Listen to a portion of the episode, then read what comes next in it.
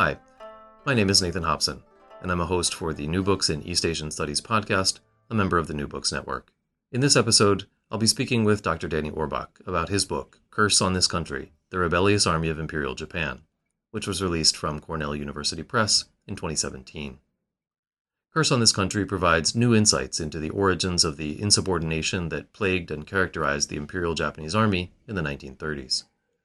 Orbach identifies the causes of insubordination in both the political culture of the military, dating back to before the Meiji Restoration itself, uh, and also to a series of systemic bugs that infected the modern political system, but that were in themselves the result of mostly reasonable solutions to challenges Japan faced early on in its campaign of blitzkrieg modernization. By assembling a series of mostly well known events, though some less well known, into a coherent narrative from the 1860s all the way to the 1930s, Orbach shows how insubordination in the name of the emperor rotted the army from its core and destroyed civilian control in the process and culminated in the military governments of the Second World War period. The book is not only a convincing reevaluation of the history of the army and, and modern Japan itself, but also a refreshing antidote to persistent misconceptions about the roots and timeline of Japan's imperial ambitions. Instead of a geopolitical imperial strategy with roots in the 1870s, in which there is a continuity of aggressive expansionist purpose, what we come away with instead is a story about the continuity of structural or systemic bugs and their long term unintended consequences. A note to listeners this podcast was recorded live in front of an audience at Nagoya University, and I'd like to thank Dr. Orbach for his generosity in this matter. So, uh, Dr. Orbach, welcome to the podcast. Thank you so much for joining us. Uh, and it's wonderful to have you here uh, with a live audience. So, we always uh, begin the podcast asking uh, sort of how you came to this project and how this fits into your larger work and interests. So, if you could tell us about that, that'd be a great start to the podcast. So, I came to this project in a pretty unusual way. I was always interested in unusual people in unusual situations making unusual choices. And given general tendencies in research to speak about daily life, uh, people who are more normal, uh, I took the opposite direction. And then I discovered I'm interested not necessarily in elites in the strictest sense of the term, the prime minister, the foreign minister, such people, but people who may be quite usual, but have to make unusual choices in unusual situations. And that brought me into the subject of military resistance. Soldiers who make the unusual decision to disobey. Unusual because in any military organizations, of course, you are supposed to obey all the time. Actually, I didn't begin in Japanese studies. I began in German studies. My first book was about the German resistance to Hitler about these officers in the German army, usually very high officers, who decided to assassinate Hitler in order to stop the war. And then I moved to Japanese studies. And I didn't really know in the beginning what to do. I, as I began as somebody from German studies, in the beginning I compared mutual images of Nazis and Japanese. Just try to see how did they think of one another. I studied the Japan scholars from the SS actually for a while. And then I came upon the idea doing in Japan just what I did in Germany. Checking the subject of military disobedience. And then I was surprised.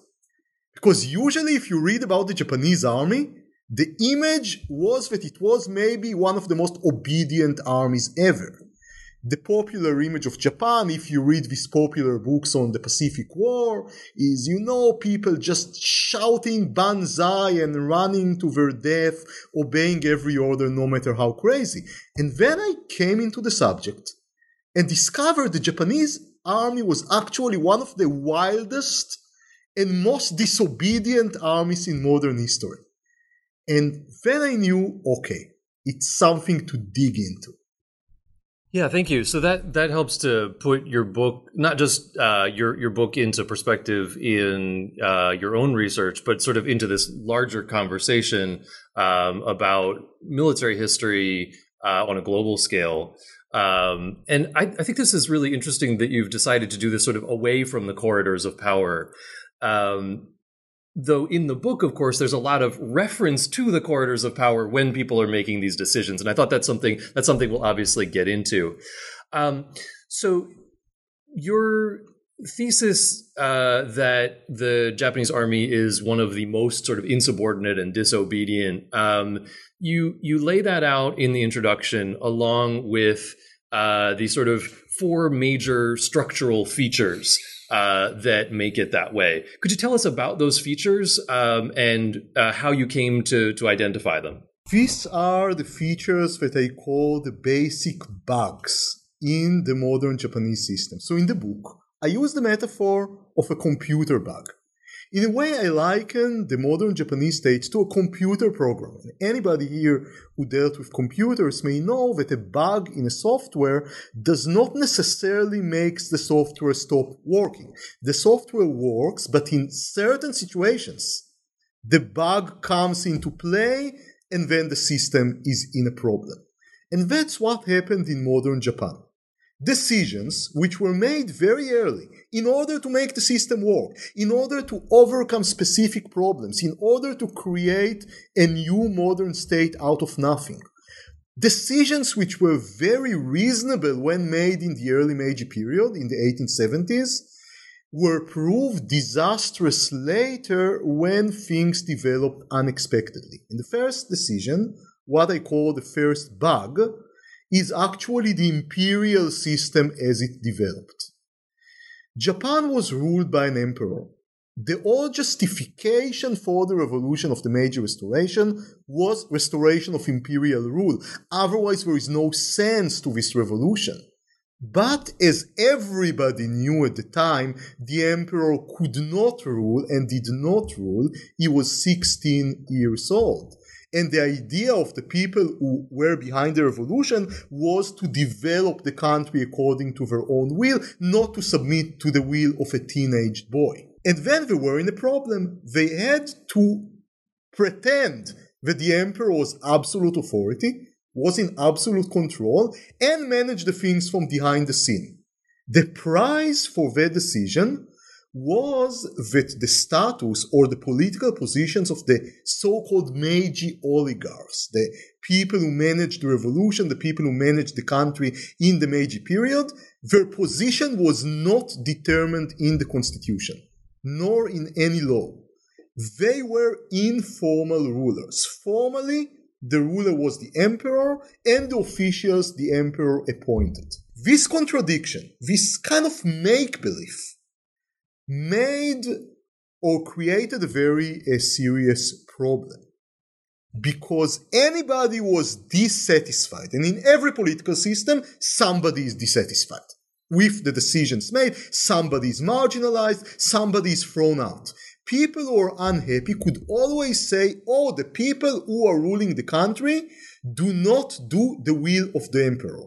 Do not conform to the will of the emperor. The emperor wants something else. So why there is this government decree that I don't like? Because the traitors around the throne distorted the will of the emperor. What does the emperor want?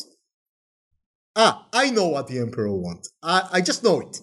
And that was an excuse for rebellions and disobedience from the 1870s to the 1930s. Uh, eh, the system was built like that for a reason. But problems developed later. Yeah, can can you start to tell us uh, what some of those reasons were? You lay them out early on in the book. Um, why would you build a system that way? Actually, the people were behind the Meiji Restoration had to learn while working. They didn't have any political model to follow. Of course, they could not follow the feudal model of the Tokugawa regime because that was just the model they wanted to overthrow. On the other hand, they were really unfamiliar with the Western models in the beginning, and the idea that Japan should be a westernized country was very rare actually in the early 1970s. It developed very quickly, but it was not there from the very beginning. On the other hand, uh, there were other models, for example, the Chinese, the ancient Chinese model, but this was too distant, too far away. So we had to improvise while moving. the only institution which was in the late Tokugawa period virtually consensus according to everybody was the imperial institution. And that's why it was very easy for everybody was against the Tokugawa regime to cling to the imperial institution. So this was the justification for the revolution. That was one reason. The second reason, you want to create a Western state, but there are many Western models. Which Western model would you choose? You can choose the French Republican model, but that's non kosher because the French, of course, were Republicans and the emperor is very important according to the ideology of the revolution, you can choose the Russian model of an emperor that rules the country with an iron fist, a tsar. But as the emperor was a young boy and the people who were behind the revolution wanted to rule collectively, the Russian model of an unbridled imperial tyranny was not good as well. The British model, too democratic. They believe that the Japanese people are not yet ready for such a democracy. They did believe that it will happen sometime in the future, but not yet. So Germany was the only one that remained. A country which is hmm, 20% democratic, maybe. The people participate, but we actually don't rule. Oligarchs, nobility, so the oligarchs of the Meiji restoration could know that they will have a strong status in the system, and an emperor who is actually ruling according to advice. But in Germany, at least, the emperor was an adult, so he could rule along with his advisors. In Japan, that was not the case. So, on the one hand, they had to imagine that there is an emperor in charge, but on the other end, they had to cope with the fact that nobody was in charge. That's how the system was created the way it was. So that's how we get ourselves to 1868 with a revolution that at least nominally puts the emperor on the throne uh, as a kind of supreme commander, right? Um, and yet there's actually this informal system of rule. Um, and you point out, and I think this is you know one of the sort of key insights of the book that from the very beginning, this is obviously a sort of tainted system, one with with, with bugs in it, um, and that that begins playing out already uh, in the first decade of uh, the new Meiji era. Um, and in particular, if you could tell us a little bit about how that plays out in uh, 1874 in the Taiwan expedition, because this is a it's an event that's relatively well known to uh, those of us in Japanese history, but you present it um, as a kind of seminal moment for looking at the insubordination of the modern Japanese army. Most of the people who write about the Taiwan expedition, the attempt of the Japanese government to invade southern Taiwan in order to punish the natives for killing some fishermen from the Ryukyu Islands.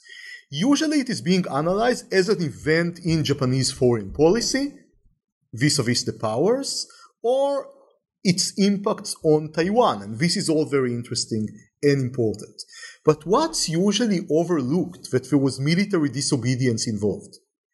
A General Saigo Tsugumichi, the younger brother of the more famous Saigo Takamori, who later led the Satsuma Rebellion, was the commander in chief of the Taiwan expedition.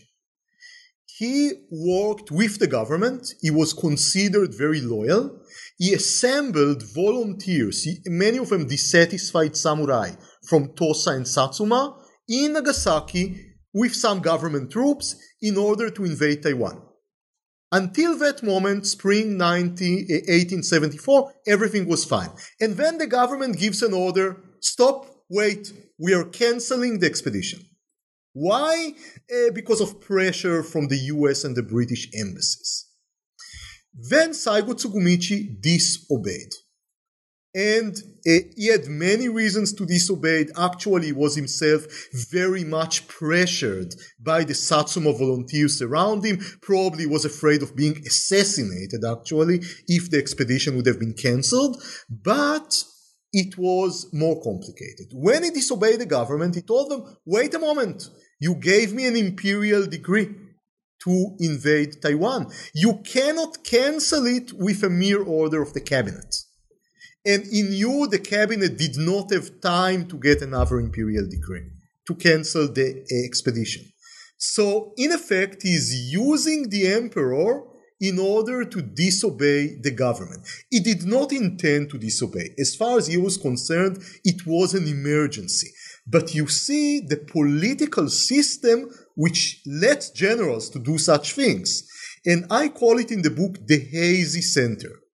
The emperor was the center of the Japanese polity but it was not completely clear what the emperor wanted and how the imperial will is manifested. And Saigo Tsugumichi was one of the first generals to play with that ambiguity. So yeah, that's why uh, it, that's what you talk about in chapter two, uh, which is about the Taiwan expedition, and, and I think it's this great way that set that that you set up in that first decade, which is uh, part one of your book, Age of Chaos, 1868 uh, to 1878, which is um, you, you set up the this episode that um, you know, as you say, I think is is you know that that aspect of uh, Tsugumichi's uh, Taiwan expedition is often overlooked, right, as uh, a sort of harbinger of what was to come. Uh, and you get in more into uh, in part two of the book uh, the ways in particular in which uh, the prerogative of supreme command uh, becomes a problem. And you talk most about that uh, directly in chapter four uh, Gold Eating Monsters. Uh, military independence and the prerogative of supreme command. So, first, obviously, it's a great chapter name. Uh, if you could tell us a little bit about why they're gold eating monsters, um, and also about what the prerogative of supreme command is and why it's a problem and how it fits into your story. The metaphor of the gold eating monster, uh, I have to give credit to the famous Japanese novelist uh, Shiba Ryutaro, a really, really amazing writer of historical novels. And he wrote about the Japanese army and he mentioned this mythological monster from Chinese mythology actually called Pihu, which is a monster which feeds on gold. This is a kind of a metaphor for the Japanese army who was always craving more power and especially more budget. So much so that the famous slogan of the Meiji period, strong army, rich country, many people uh, used it in a joke and said um, strong army poor country because the army took so much money. And again as usual in the book i point out to the institutional problems that permitted or allowed the army to behave in such a way. And this institutional tool uh, the first out of several was the prerogative of supreme command the prerogative of supreme command was actually a German legal construct. In German, it is called Kommando Gewalt, and the idea is that the army is answerable only to the emperor, not to the government, not to the prime minister, not to the minister of defense. There was a good reason to establish such a system in Japan of the Meiji period. The 1870s were, as I called it in the book, the age of chaos there were many rebellions, uprisings, and some of these uprisings used military units which were loyal to specific politicians. These were feudal ties, ties from before the Meiji Restoration. And Yamagata Aritomo was the person who, who built the Meiji Japanese army, wanted to avoid such incidents, such rebellions at all cost. So his idea was that the Japanese army will be completely divorced of politics. So no politician could use the army for what Yamagata saw as selfish partisan reasons. And remember the context, the historical context. At the time, the 1880s, you have a, a new opposition movement called the Movement for Popular Rights a semi-liberal movement asking for more political participation, for a parliament, for a constitution. Yamagata was very afraid that this movement will influence the armed forces. So he wanted to divorce the army from politics. But everybody was a politician. The prime minister was a politician. The defense minister was a politician. The only one who was not a politician was the emperor. And that's why he took this German construct. The only problem is that there was a mistranslation. Actually, the Japanese never applied the German model correctly. In Germany, as I said before, the emperor was an adult. Of course, he was not the person who made the decisions all the time. He always consulted. And yet, he had the last word. It was not the case in Japan. So, the army was actually subordinate to an authority that didn't really exist. Only the emperor could give the army orders. That meant nobody could really give the army orders because the emperor in Japan did not make independent decisions. Therefore, it was a weird situation. According to the prerogative of supreme command, the emperor, the sorry, the army and the government, the civilian government, had to rule the country together. They had to make strategic decisions together. I always say, it, imagine two people riding on a motorbike, and they have to decide if to turn right or left but we have to do it together. This would not have been a great problem, but for the fact that the army leaders did not have adequate control over junior officers. Because if the army is very strong, according to the prerogative of Supreme Command, then yes, it's very problematic. But then if there is one general who controls the army, the chief of the general staff, the army minister, then you can imagine the civilian prime minister sitting with the chief of the general staff in a room and they make decisions together. The problem was that it was difficult for the chief of the general staff to control the army and that made the prerogative of Supreme Command into a, a really dangerous institution. Because the army was strong on the one hand, externally strong, but it was weak from the inside. Nobody could really control it. So it was like a huge truck that went out of control.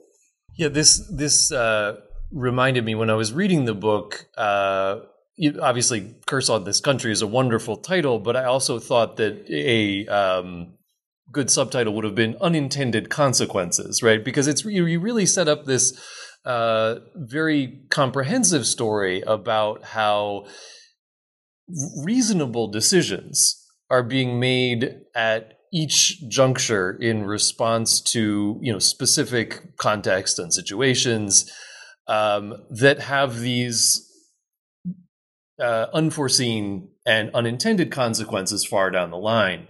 Uh, the rest of part two, uh, the age of military independence, uh, which you've blocked out as uh, basically a quarter century, 1878 to 1913, um, in chapters five and six, you look both at uh, you look at one foreign incident and one domestic incident the assassination of Queen Min in uh, chapter 5, and the Taisho political crisis uh, in 1912 1913.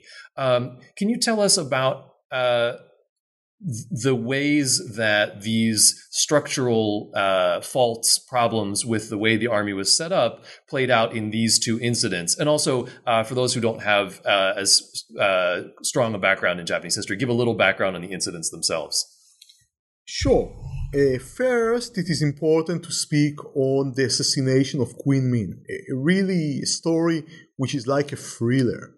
Uh, it was a chapter which was fascinating for me to work on. The year is 1895. Japan just won a war against China, the first Sino-Japanese war, and this war was on Korea. But as Japan won the war, three foreign countries, France, Germany, Russia, intervened in the so-called triple intervention and took some of the prizes.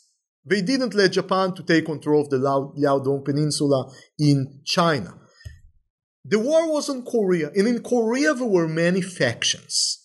These factions were loyal either to China or to Japan or to Russia. It, there was an internal Korean political game, and factions changed loyalty very frequently.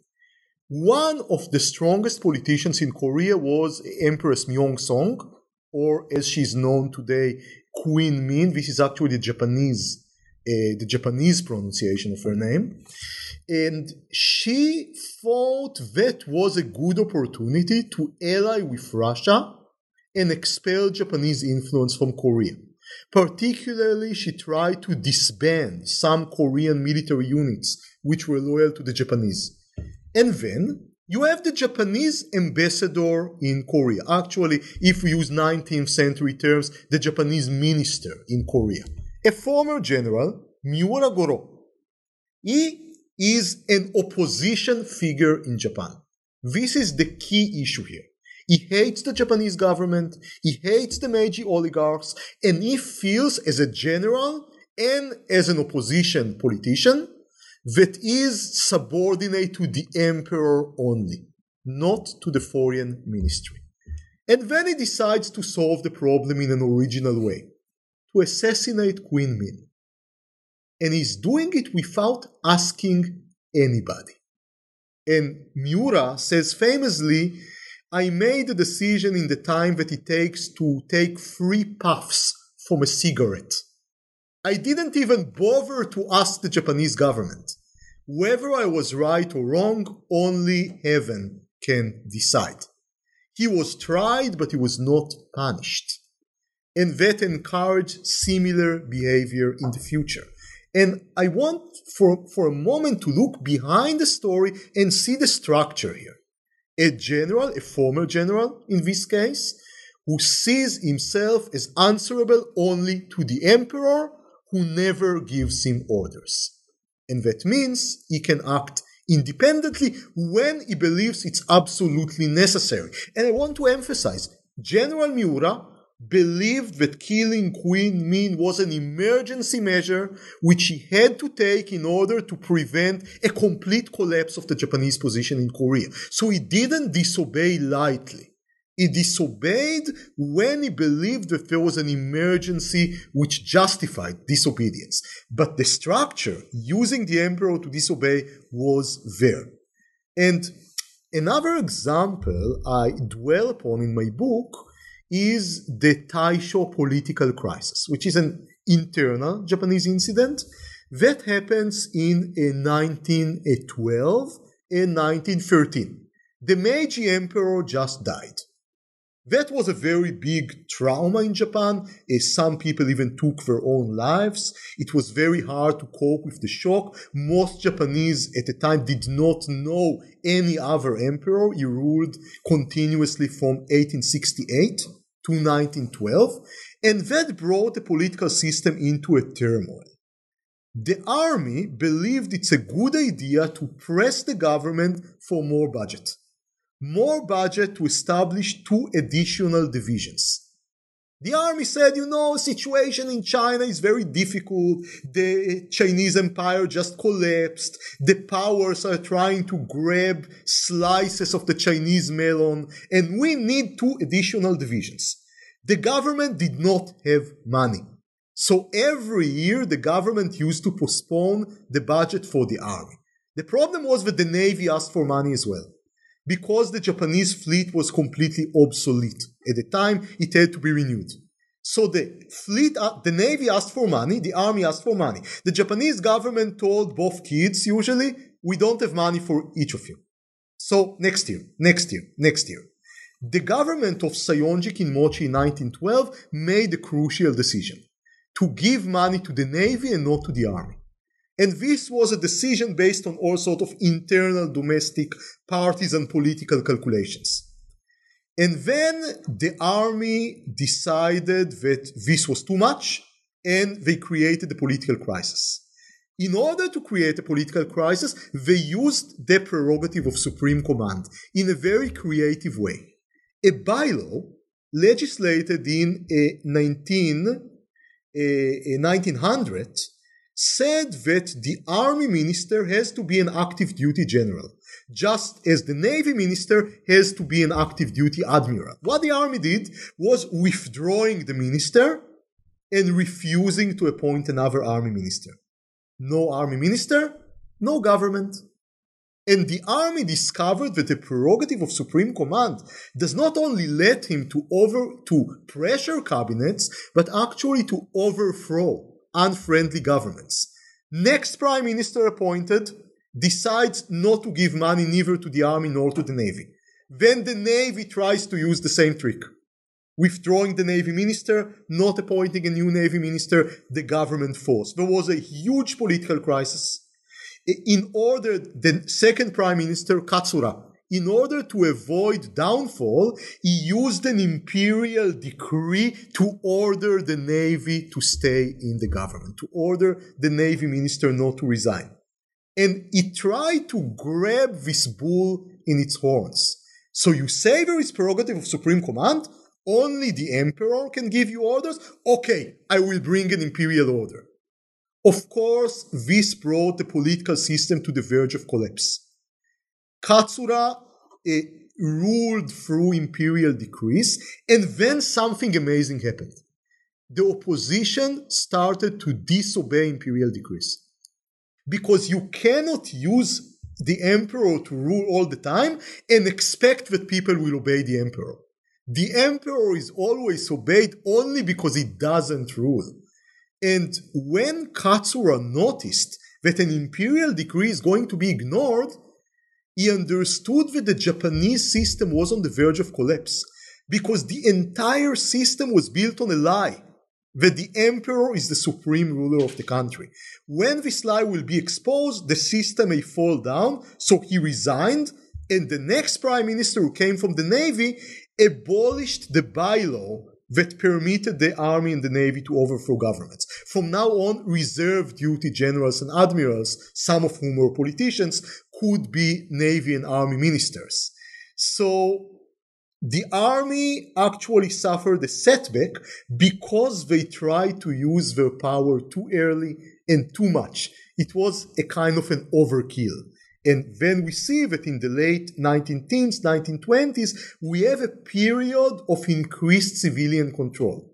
So, as I write in the book, the gold eating monster is defeated, but it's not pursued into its lair.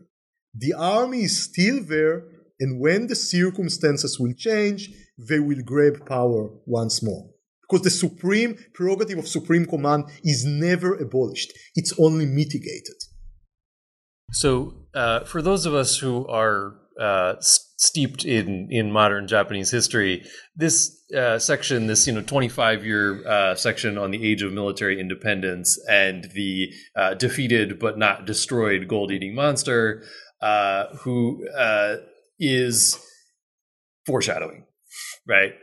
where you've set it up that you have generals who well, you have officers uh, general in this case, uh, acting independently uh, of the brass in Tokyo, uh, in opposition, in fact, to both the civilian and uh, military uh, leadership in Tokyo, um, in a foreign country to carry out extrajudicial assassination in the name of an imagined imperial will right? The hazy Center, as you call it.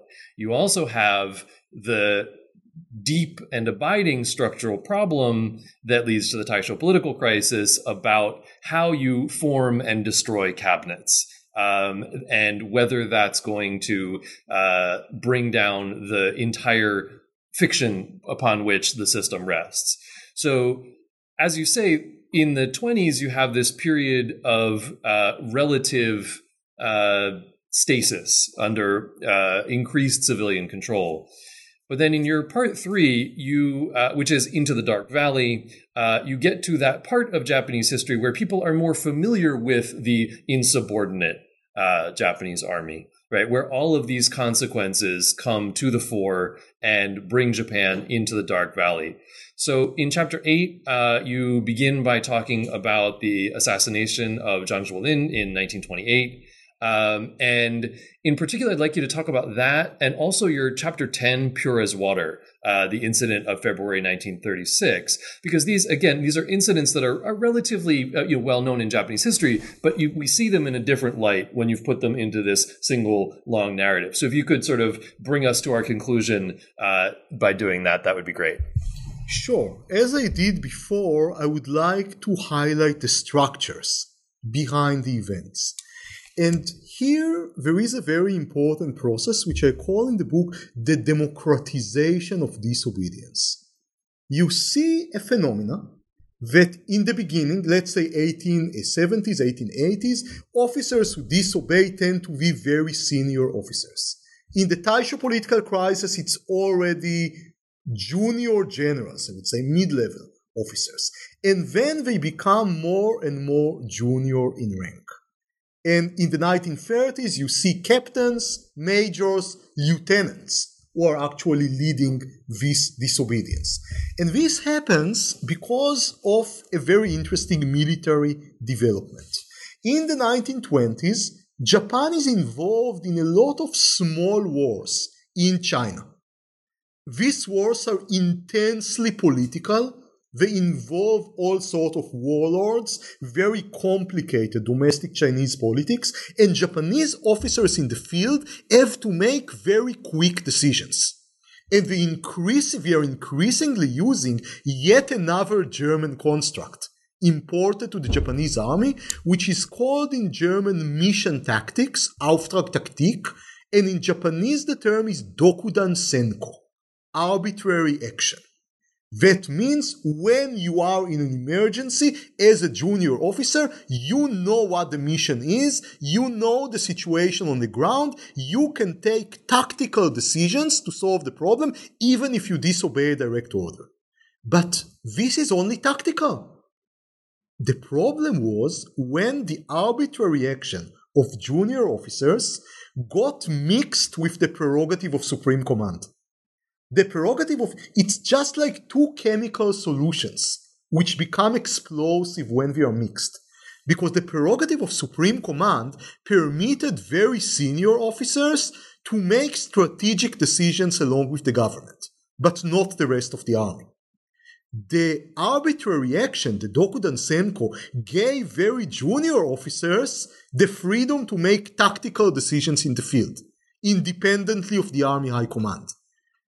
But then in the late 1920s, junior officers came upon the idea that they can mix the two ideas. That is, taking strategic decisions in the field. If they oppose the civilian government or the high command. Usually what this junior officer said that the high command and the civilian government are controlled by sinister and corrupted feudal cliques or that we are in league with Chinese warlords. There was, or that they oppress the people, they oppress the peasantry. There were many, many arguments. But the idea was that junior officers felt that they can take uh, independent decisions in the field, and that's what happened in 1928. Colonel Komoto Daisaku was a operation, a actually senior staff officer of the Kwantung Army in Manchuria for all sort of organizational reasons which I detail in the book. He was really completely unsupervised. And he decided to solve a problem, a very complicated problem the Japanese government had with Zhang Zuolin. Zhang Zuolin was the warlord of Manchuria, one of the most uh, strongest, most important warlords in China. And the problem was very complicated. Actually, the prime minister, Prime Minister Tanaka, was about to solve it in political ways. Just about to solve it. And then Komoto, who didn't know anything about what the prime minister did, thought it's his prerogative to solve the problem by killing Zhang Zuolin. And he assassinated him and completely destroyed the policy of the prime minister. The prime minister tried to go to the emperor and got actually an imperial approval to punish Komoto, but the army wouldn't allow it because punishing Komoto would uh, compromise the honor of the army. I think that so far it should have been clear from what I said that the Japanese army was sick to the bone. It had institutional maladies. The whole system was corrupt. And nobody in the army wanted to expose it. Nobody in the army wanted it to come into light, and therefore they decided to hide it. Tanaka did not succeed in punishing Komoto and had to resign. And then, think about it. If it's permitted to kill a Chinese leader in an emergency in order to uh, promote Japanese foreign policy, What happens if a Japanese leader is harming the country? Why not assassinate him as well? That was only one further logical step. And then you had in 1931 uh, the so-called uh, Cherry Blossom Society, the Sakurakai, which tried to uh, virtually exterminate the entire government with a naval bomber. Their punishment was uh, two weeks, if I remember well, of detention in an inn with geisha and alcohol. It was in ryokan.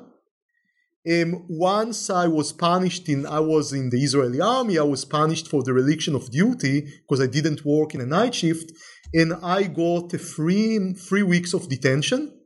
Uh, they got two weeks, they got less for trying to kill the prime minister. And you see how much the system was crazy. It happened gradually, but the results were disastrous, and this leads us directly to the more famous February incident of 1936. So that when the February incident in 1936 was an interesting incident because it actually, again, it was a combination of two processes. One was the escalation of Japanese disobedience, which I spoke about. If in 1912 the army overthrew a cabinet, but nobody used violence and nobody even thought about using violence, and in 1928 Japanese officers murdered a foreign leader, just like in 1895 with Queen Min, in 1928 it was Zhang Zuolin, we spoke about it. Then, in the beginning of the 1930s, they started to murder Japanese leaders as well. And in 1936, they crossed yet another red line. Because beforehand, the idea was following the tradition of the shishi, the samurai terrorists before the Meiji Restoration, which was, I didn't say it before, very important for disobedient officers in the Japanese army. You are doing your own heroics, but that's your business. You murder a leader, you pay the price or you don't pay the price. Sometimes you are just in an inn for two weeks, but you do it yourself. You take the risk. In 1936, they actually used soldiers for a full fledged military coup d'etat. And this was an escalation. That was the most extreme form the Japanese military disobedience came to mobilizing soldiers and murdering virtually the cohort of the emperor's closest advisors and trying to take over the country. On the other end, there was another process going on, which I also mentioned before the democratization of disobedience. The rank of officers who disobeyed became lower and lower and lower. And in this case, they were very young captains, lieutenants. Some of them were actually below 20. And their education was very limited. Most of they were never abroad. They were educated in military schools with a very narrow frame. They didn't know anything about politics. They didn't know anything about the world, so they couldn't function. If the generals in previous cases of disobedience knew the way around politics and could get concessions from the government and the army high command, these guys made their first wave of assassinations and then just didn't know what to do. In my favorite scene, they are coming to Asahi Shimbun, which they blame in anti-Japanese tendencies and declare they want to give heavenly punishment to the newspaper. But they actually don't kill anybody. They just go to the second floor and start to kick the fonts. The fonts of the different Chinese characters uh, being used in the production of the newspapers. So they behave more and more like children. And this is very clear to the Army High Command. The Army High Command in the beginning want to use them in order to get concessions from the government in the usual pattern. Because I want to emphasize, I told you before that the army had a combination of strength and weakness. External strength as an institution, but weakness from the inside. In the late 1920s, the senior generals discovered that that could be used as a tool of political extortion. Because they told the prime minister, I, I want to get into a compromise with you. It's just these young hotheads in the army that wouldn't let me. So give me concessions so I can make them happy. The army commanders tried to use the same trick again in 1936, but this time it didn't work. And it didn't work because the emperor interfered. Emperor Hirohito, and that was almost unprecedented, decided to personally interfere and told the generals, You are going to crush this rebellion today, now. He actually asked for update every 20 minutes. The people who killed my advisors are people trying to strangle me with silk floss. And according to one of the testimonies, he even threatened the generals that if they don't crush the rebellion now, he will go with the palace guard personally to do it. And this shows how a system with a hazy center can be tricky. Because usually the emperor is not there, and people can struggle and interpret the imperial will. But this is not a god, it's a human being. And if he decides to come forth, then the entire system will have to obey. And that's what happened in 1936. Then the rebellion was crushed. These people uh, uh, were uh, executed. The emperor didn't even let them make suicide, didn't want to give them even this concession. He condemned their motives, not only what they did, because a, a usual trick of Japanese assassins before was to say, Oh, I was wrong, but my motives were pure.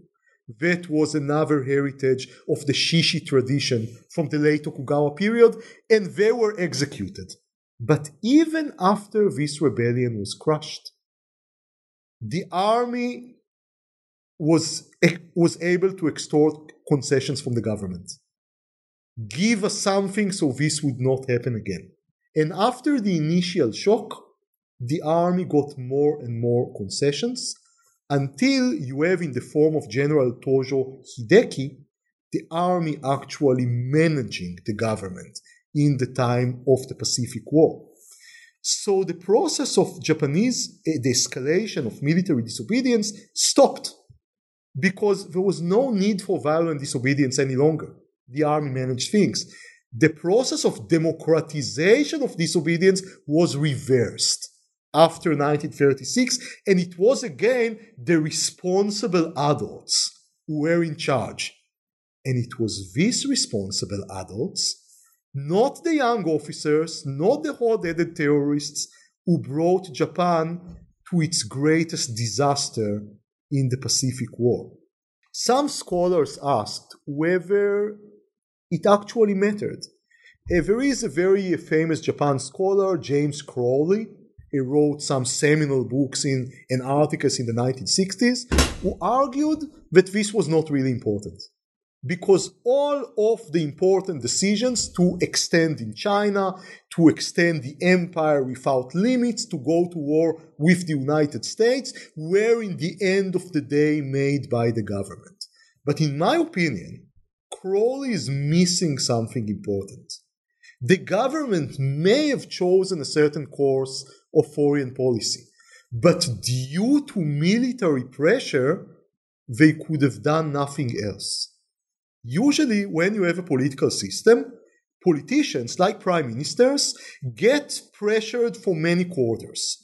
So a Japanese prime minister may be pressured by public opinion and may be pressured by the army and may be pressured by the Americans and may be pressured by the Soviets and then he's making foreign policy decisions based on the sum of these pressures. But when you have one element in the system, the army, whose pressure you can never ignore, then actually no matter how much the Americans will pressure you, you have to do what the army wants. And that's why the army, strong in its weakness, strong as an institution, weak from inside, was instrumental in pushing Japan into the road of boundless imperialism and to the clash with China and the United States that ended in the Pacific War.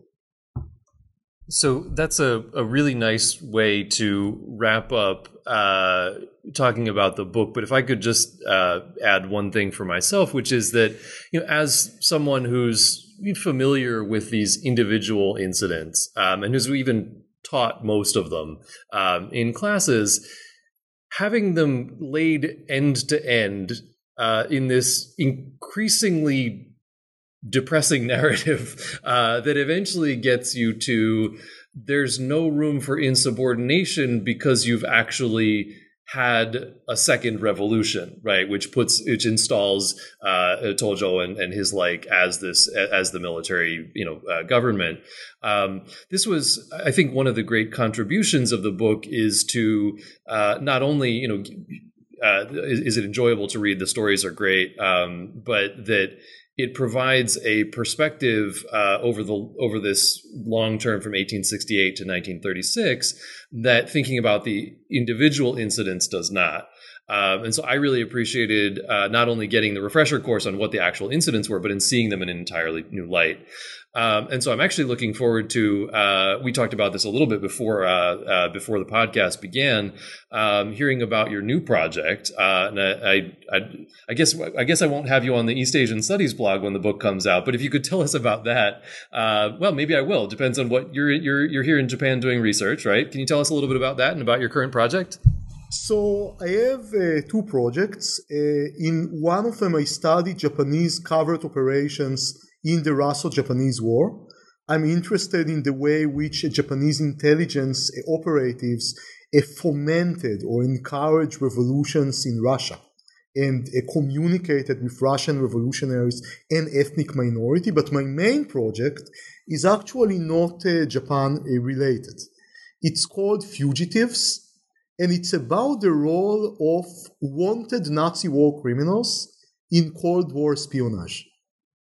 And it seems there was this group of former Nazi adventurers, many of them SS, Gestapo, really heavy war criminals, some just intelligence professionals, who spied for virtually everybody in the Cold War.